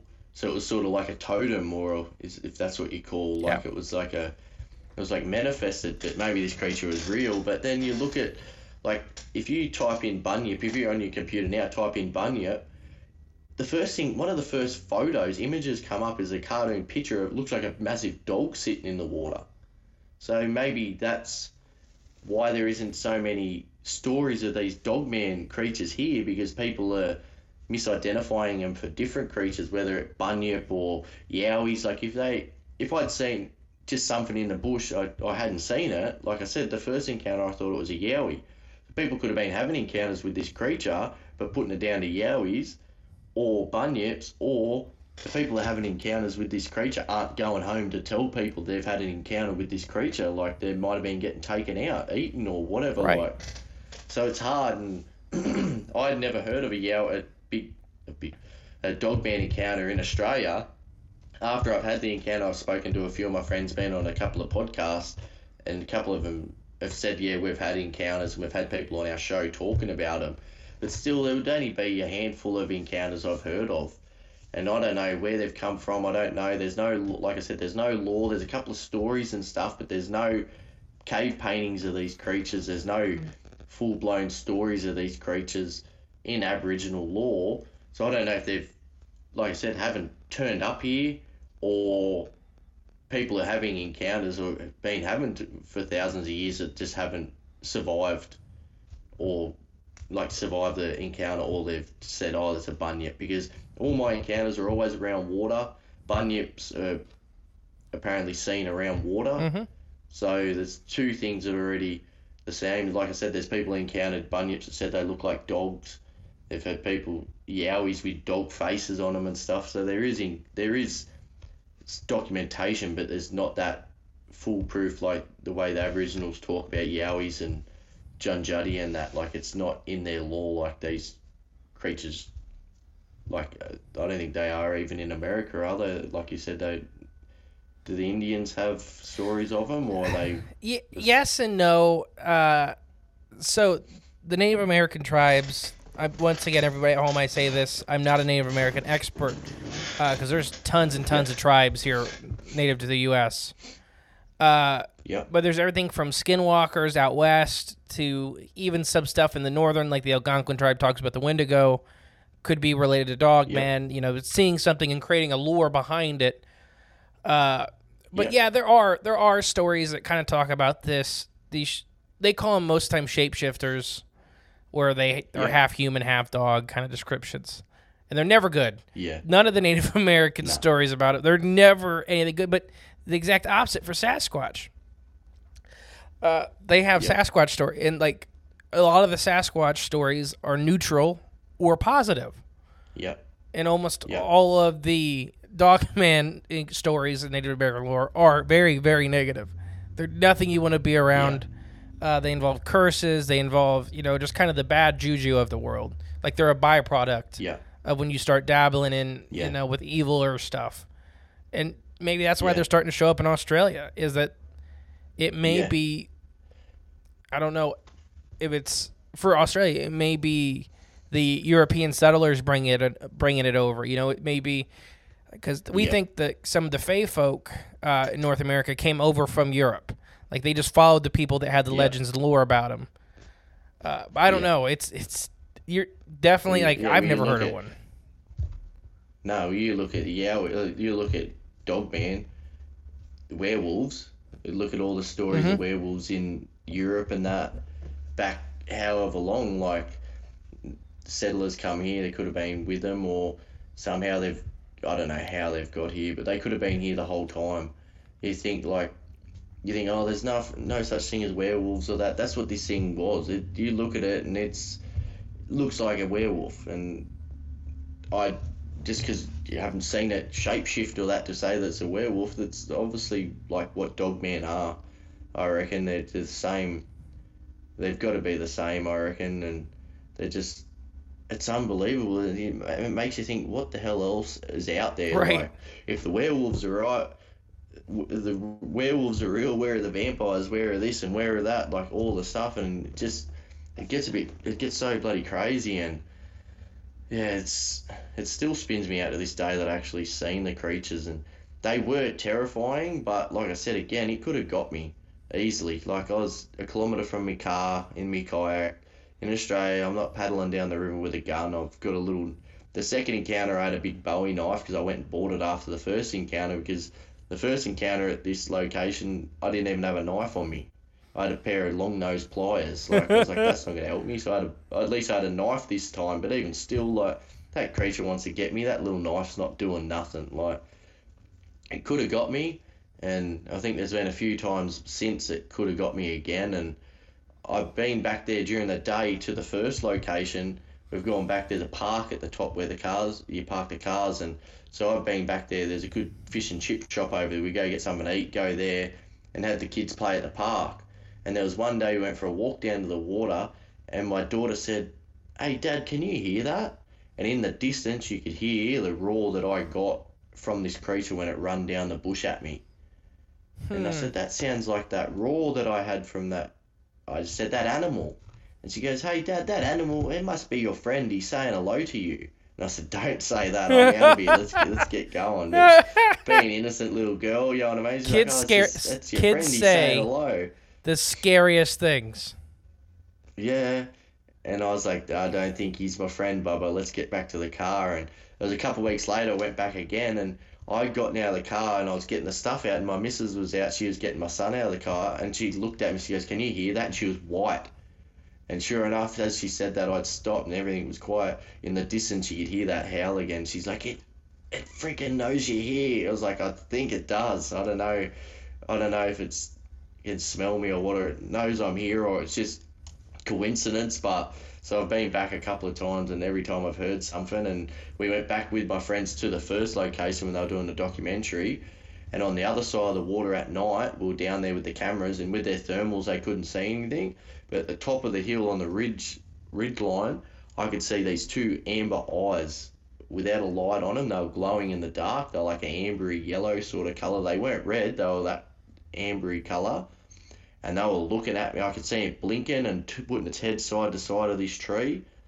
And they couldn't pick up anything on their thermal cameras or that, but I could see it and it would move to the next tree and look at me. And before I'd seen the eyes, I had that feeling like we were being watched and we seen the eyes and some other stuff happen. And that was it. With nothing definitive where we seen it, but I seen these two massive glowing eyes. Like they were big. They were like our 20 cent pieces. I don't know if you got coins about Yeah, that yeah. big. Like they were big eyes from a big distance away. And so, yeah, so there's been other encounters with this creature over there, but like I said, nothing.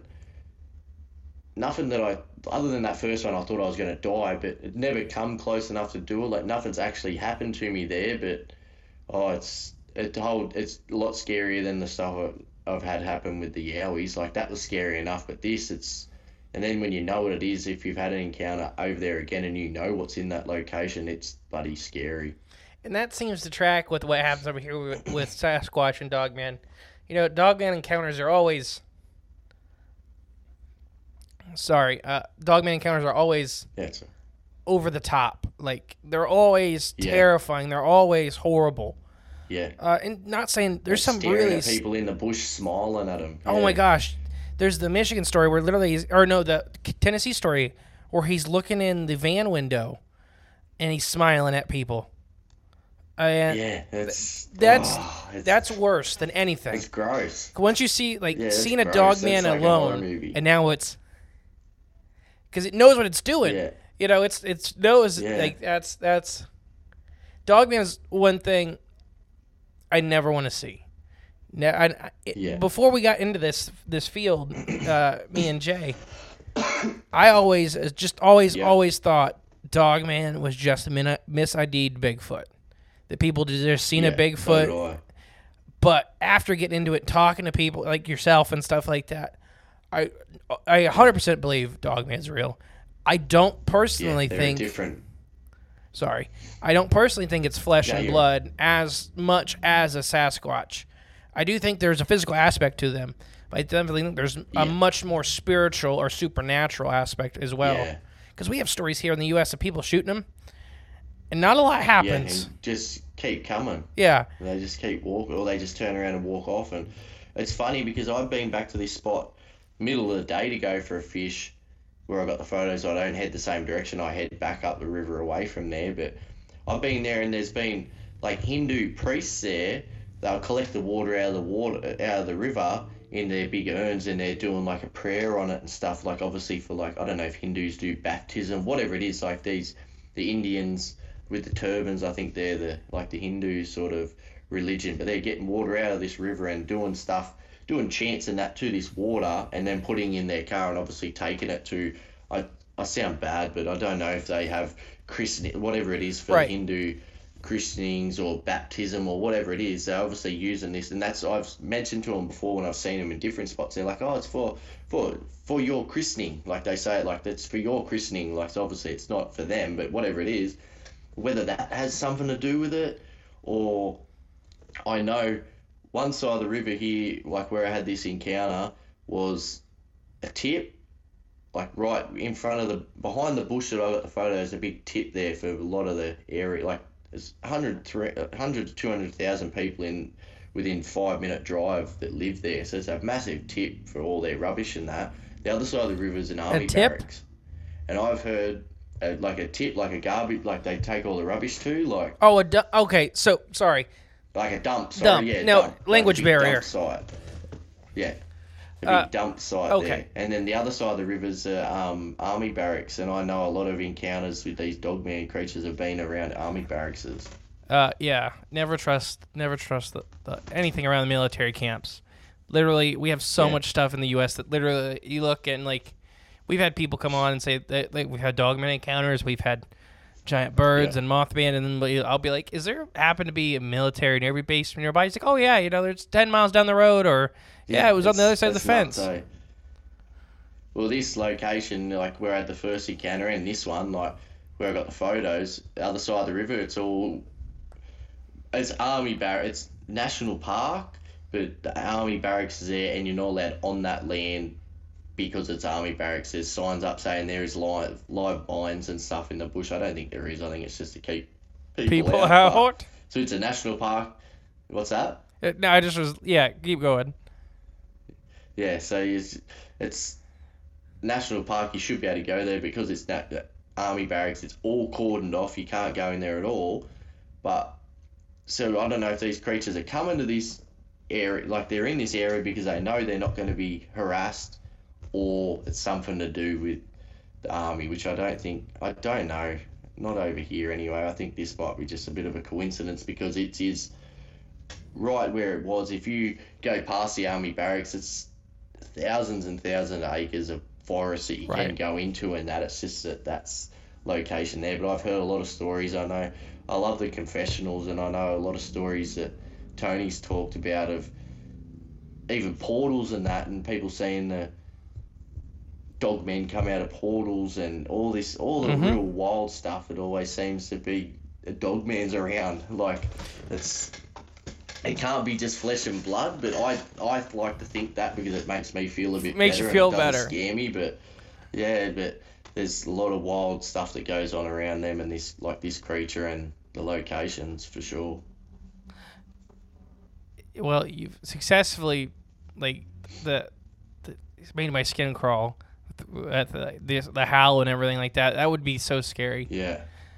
Do you have anything else you want to add? I think No, well, I've, I've started going to this other spot that I've caught two creatures. If you have a look on the YouTube, there's one day I went there, I caught this creature on my thermal. I just got one. It was only a cheap one. It was about 700 bucks. It doesn't see very far, but does pick up heat signatures and that.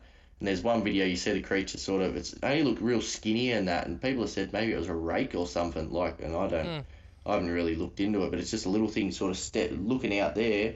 But when I as soon as I turned the thing on, I basically turned it, seen it. All my batteries went flat. Like the thermal, I get six hours. Like you- they can't see it with the podcast. It's only a little one like that, but um, it's got six hours of battery. I hit record, and it come up straight away low battery, and I got about a minute and a half, two minutes record, and it died. I pulled. I've got this big Sony 4K camera that's got night vision on it, and that like, it's it's same thing. I get five or six hours battery it didn't go flat, but my infrared torch I used to boost my night vision, it went flat I lost it.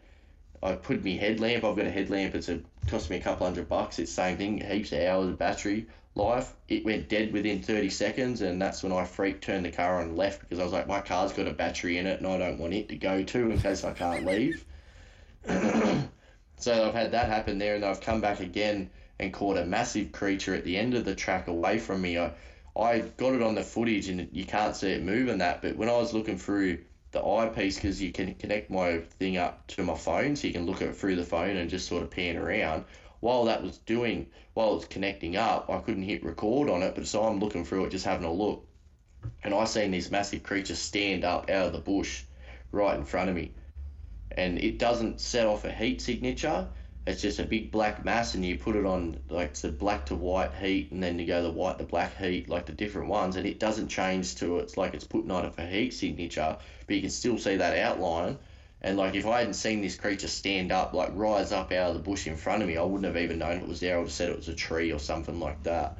So that's so that's happened there, and then I've gone back the last couple of weeks.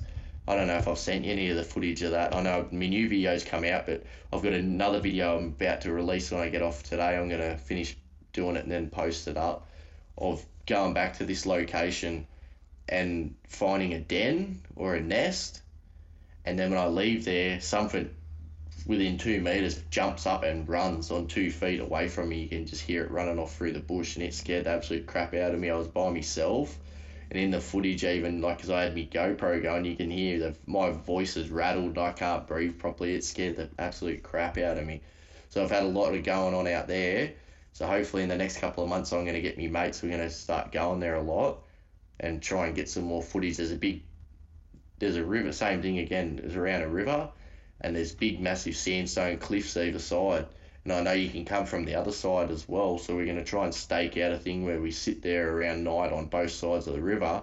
Is maybe these creatures are coming up out of the creek, out of the um sandstone, like cliffs. There might be caves and stuff, which there usually is with sandstone and that. So hopefully we can get some stuff out there. But yeah, other than that, the dog man, it's bloody. It's I'm silly to keep going out there, but it, it happens. I would say, yeah, makes you want to know more. Like you're you're crazy. like just said, so you it know. happened in two. It happened in these three encounters all happened within three to three weeks. The end of December 2019, before the world went crazy, and it was. I think it happened, and I know a lot of people that have had encounters around that same time, and in the past and that, it's like us people that having these encounters are supposed to. It was whether it's to wake us up or whatever it is. It was like it, it feels like it was meant to happen. And I know, like I said, a lot of people are saying the same thing these last couple of years. These encounters they're having, it's like they're almost happening on purpose. And I've spoken to some Aboriginal elders, like I've spoken to a man that's spoken to Aboriginal elders, and they've actually spoken of Yowies and Aboriginals used to have treaties. They used to trade between each other. The Yowies and that used to make baskets for them. They used to give them food, and there was apparently a treaty of the Aboriginals looked after the land, and the Yowies were in charge of the forest. And when the white people come over and the Europeans come over and took over the land, they said the Yowies said that the Aboriginals had broken that treaty because they didn't hold up their side of the bargain of looking after the land. They lost the land to the white people. And you talk to Aboriginals now, you mentioned Yowie, you see their eyes, they glass up. It's like it's like generational DNA imprint. Like as soon as they hear Yowie, they're freaked out. No matter they've seen one or not, that you can see it in their eyes. And like I've said before with training race horses, harness racing, paces and that, pacing isn't a natural gait. They wear hobbles to make them do that, do that pacing, to do that like that gait. And now the foals are being born and they're getting up and they're not galloping anymore. They're naturally first thing they do, they're pacing, which it wasn't a natural gait. So it's like DNA imprinted mm-hmm. into them. Now the horses for so many years being trained. I said, this is what it's like with the Aboriginals people because you mentioned Yowie around them, and it's like they've never even heard that word, but they shit themselves straight away. Like, and they reckon it's because this treaty got broken, and the Abor- the Yowies and that they're not friends or anything. But these elders I've heard heard about have said there's some people have been in contact with Yowies, and they want their treaty back. They're sick of hiding in hiding in the bush. They're sick of they want to be out. They want people to know about them and all this.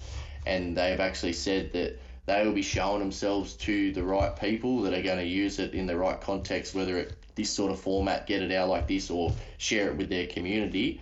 They're going to be doing that more and more over the coming years to help with them being able to come back out because they're sick of hiding and they, a lot of people say oh it's bull crap or that but I've seen these creatures I've had encounters so I, that's enough for me to believe anything that could happen and Right. like I said if I hadn't had these encounters I wouldn't have done this what I do I know my podcast isn't real big I've had, I've got like 1300 subscribers and that but I'm I haven't really done much about it but um yeah it's it's weird and if these creatures could be coming to life, like they could be coming out and wanting their land back, or they want they they they want their forest looked after how they've done it for thousands of years and kept everything in balance and stuff. And yeah, it's it's gonna be some wild times the next couple of years, I reckon. Like the years been the last couple of years have been wild with everything going on around the world, and like I said, I reckon this happened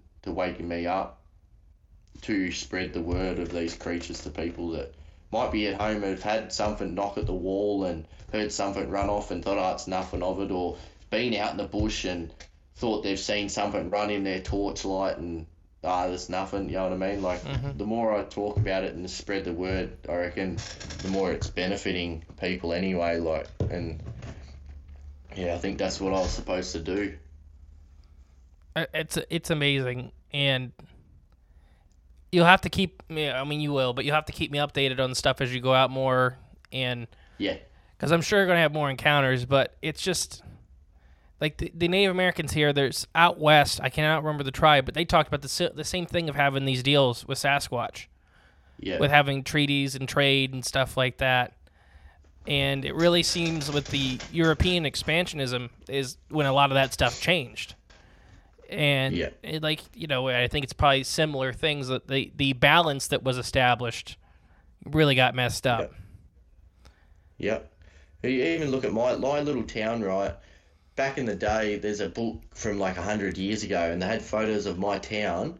And you look at the way the landscape was. The river in my town didn't have any bush along it. They had the odd gum tree. Everything was perfect. The Aboriginals did all the land management, right? And then the uh, in like the um, Europeans come in, and that all stopped because they killed a lot of the Aboriginals and pushed them into camps, all that sort of stuff. But that's another whole another podcast when you go into that sort of Yeah. stuff. But uh, ever since then, and we don't do their traditional. They do traditional burning. So they'll burn it. They know the way the wind's blowing, the time of year to do it, and everything. They kept everything pristine. Look at them photos then and to now. It's looks like a whole different country. And if these, they reckon that these um, oh, what would you call it? The way they they were doing this, the way they were treating the land and doing their land management was taught to them by these by the Yowies, and the Aboriginals talk about Yowies as people, not creatures. They reckon they're just another tribe or another person, like they're they're they're beings. They're not actually just a creature that's climbed out of a tree and decided to walk. Like they're they've got their own ways of doing stuff, and yeah, it's it's just weird. It if they they've spoken about it, they've got pave paintings of Yowies and that. They've always been around, and we even find like sooner or later everyone's gonna know, but like Aboriginals, they, oh, they've been in in Australia for fifty thousand years. We've got carbon dating done of paintings in Kakadu and that that are like over 120,000 years old, and they made out the Aboriginals did nothing. They just they were just meat eaters. That's all they did. They just hunted. There's there's books out now with documented stuff from the first fleet of houses and communities and farms and everything. Like all this stuff's sort of coming out now, and I think that's why these yowies, the yowies and other creatures are starting to come out more and more now. It's to wake everyone up to what's going on around them and to know, hey, we're here and we're not as bad as you make out. Because yeah, Dogman and that's bad, but then yowies. But there's a lot of good stories you hear too. Right. You hear of kids going missing in the bush and they get saved by a yowie or a Sasquatch or even a dog. A big dog picked me up and brought me home, mm-hmm. Dad. And kids kids don't make up like they see stuff and they see a lot of stuff that we don't see. Like they, what is it? Till you're seven years old, they reckon you can, s- yeah, you're more spiritual. You mm-hmm. see ghosts easier and stuff like that. Like there's all that. There's stories are good and bad, and you don't. We won't ever really know unless these creatures were to come out and be able to talk and say, hey, this is us and this is why we're here and where we come from. So it's a lot of guessing, guesswork and that. But so I'm just going to be out more and more when I get a chance. Like I said, I've got little kids, so I can't get out all the time and doing, going to be training my horses again soon, but it's going to be more chance to do this sort of stuff too. I'll have a bit more time to get out and do it. But yeah, it's just the more you see, the more you want to know, and it's it's good and bad at the same time. Like I said, it woke me up to a lot of the stuff going on in this world before I was a bloody sheep. You know what I mean? But it's mm-hmm. so it's good and bad about it, and it's still still it's good and it still scares the crap out of you too when you're sitting there the odd day and go, oh my god, I can't believe I seen I got a photo of a dog man like that. Right. How? How? I know I'm rambling on a bit. I'm got a bit carried away rambling on, No, but yeah, it's just I'm that passionate. And I want to get this out out to people that to know, hey, I was one of you guys going, oh yeah, whatever that that doesn't exist. You're off your head, like you're on drugs when you're saying that. No, these things are out there and they're getting closer and closer to humanity, and yeah, it's it's awesome. I I want to have you back on here. You know, after you get back out a few more times and stuff like that. It's been so Yeah, much fun, and thank you again for coming on. I know we're getting close Yeah, to the awesome. two hour mark, but uh, yeah, I, I tried to do it as quick as I could. no, it's great. It's Yeah. it's not a time thing. It's just it's late here for me. Uh, yeah. but will you please promote yourself one more time? Your name, where people can find you. and I'll have all the links below. Yeah, sweet. Yeah, as I said before, you go to um, go to YouTube and look up Creepers Cryptid and Paranormal Corner. You go to Instagram, it's on there too. It's just Creepers Cryptid there. Um, on Spotify and I think it's just Spotify at the moment. I've been putting my same videos I put on YouTube onto Spotify. It's onto it was onto one of the podcasting brands. I think Spotify owns it now, but they post to Spotify, and I will be posting them to other podcasts as well. I haven't looked into that yet of setting up like Apple and stuff like that. But if you go to, you can go to YouTube, Creepers Cryptid Paranormal Corner. It's the same on Spotify. And yeah, so that's all I'm doing at the moment. But it's awesome. Like I said, it got me through the lockdown and the pandemic, the bad stuff. And I had a bit of time where my mental health wasn't good. And this was a good thing. It was a good escape. Not escape, but it was a good thing to get my mind off what else was going on in my life and bring me back to earth and like bring me back and settle me out and settle me down a bit and it was good to do this and I know what I'm doing I'm a bit dodgy at the moment like I'm only getting used to it I'm I struggle sometimes I was really shy as a kid and it's hard to get on and talk like this, let alone talk about the stuff that I am talking about. But I'm just hoping that someday, one day, someone walking through the bush and be like, "Oh, I heard, I heard John talking about something like this happening before. Oh my God, I'm not crazy."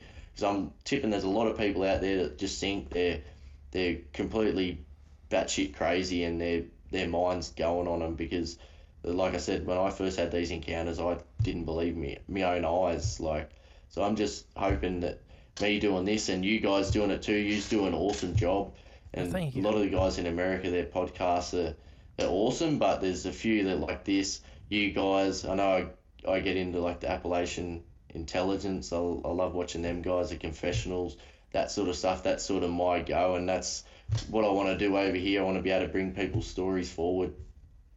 We've had encounters with these creatures, and the more people find out and the more people come forward, it's only better. There's no negative out of this sort of stuff that we're doing. So, hopefully, one guy, one day, I can be as big as you guys. But until then, it's awesome to get on and have a chat with you, and hopefully, I get some more stuff going on out at this new location. I can talk about it, and once I start doing some interviews, and I'd love to have you guys on to have a chat and tell us about your encounters and We'd love to. he- like I've been listening to you for a while, but even with listening to you for a year or so, I still don't know half the encounters, like your backstories and stuff like that. And I haven't watched all, listened to all your episodes, and uh, so it'd be good that I can have people over here listen to what you guys have got to say and stuff, and I get to learn a bit more about you guys too. You know what I mean? That's, It'd be awesome. that's what everyone needs to do. There's there's a lot of people that argue and bicker in the world, and it's good that this sort of genre of like this this stuff that's going on, more people get on than don't.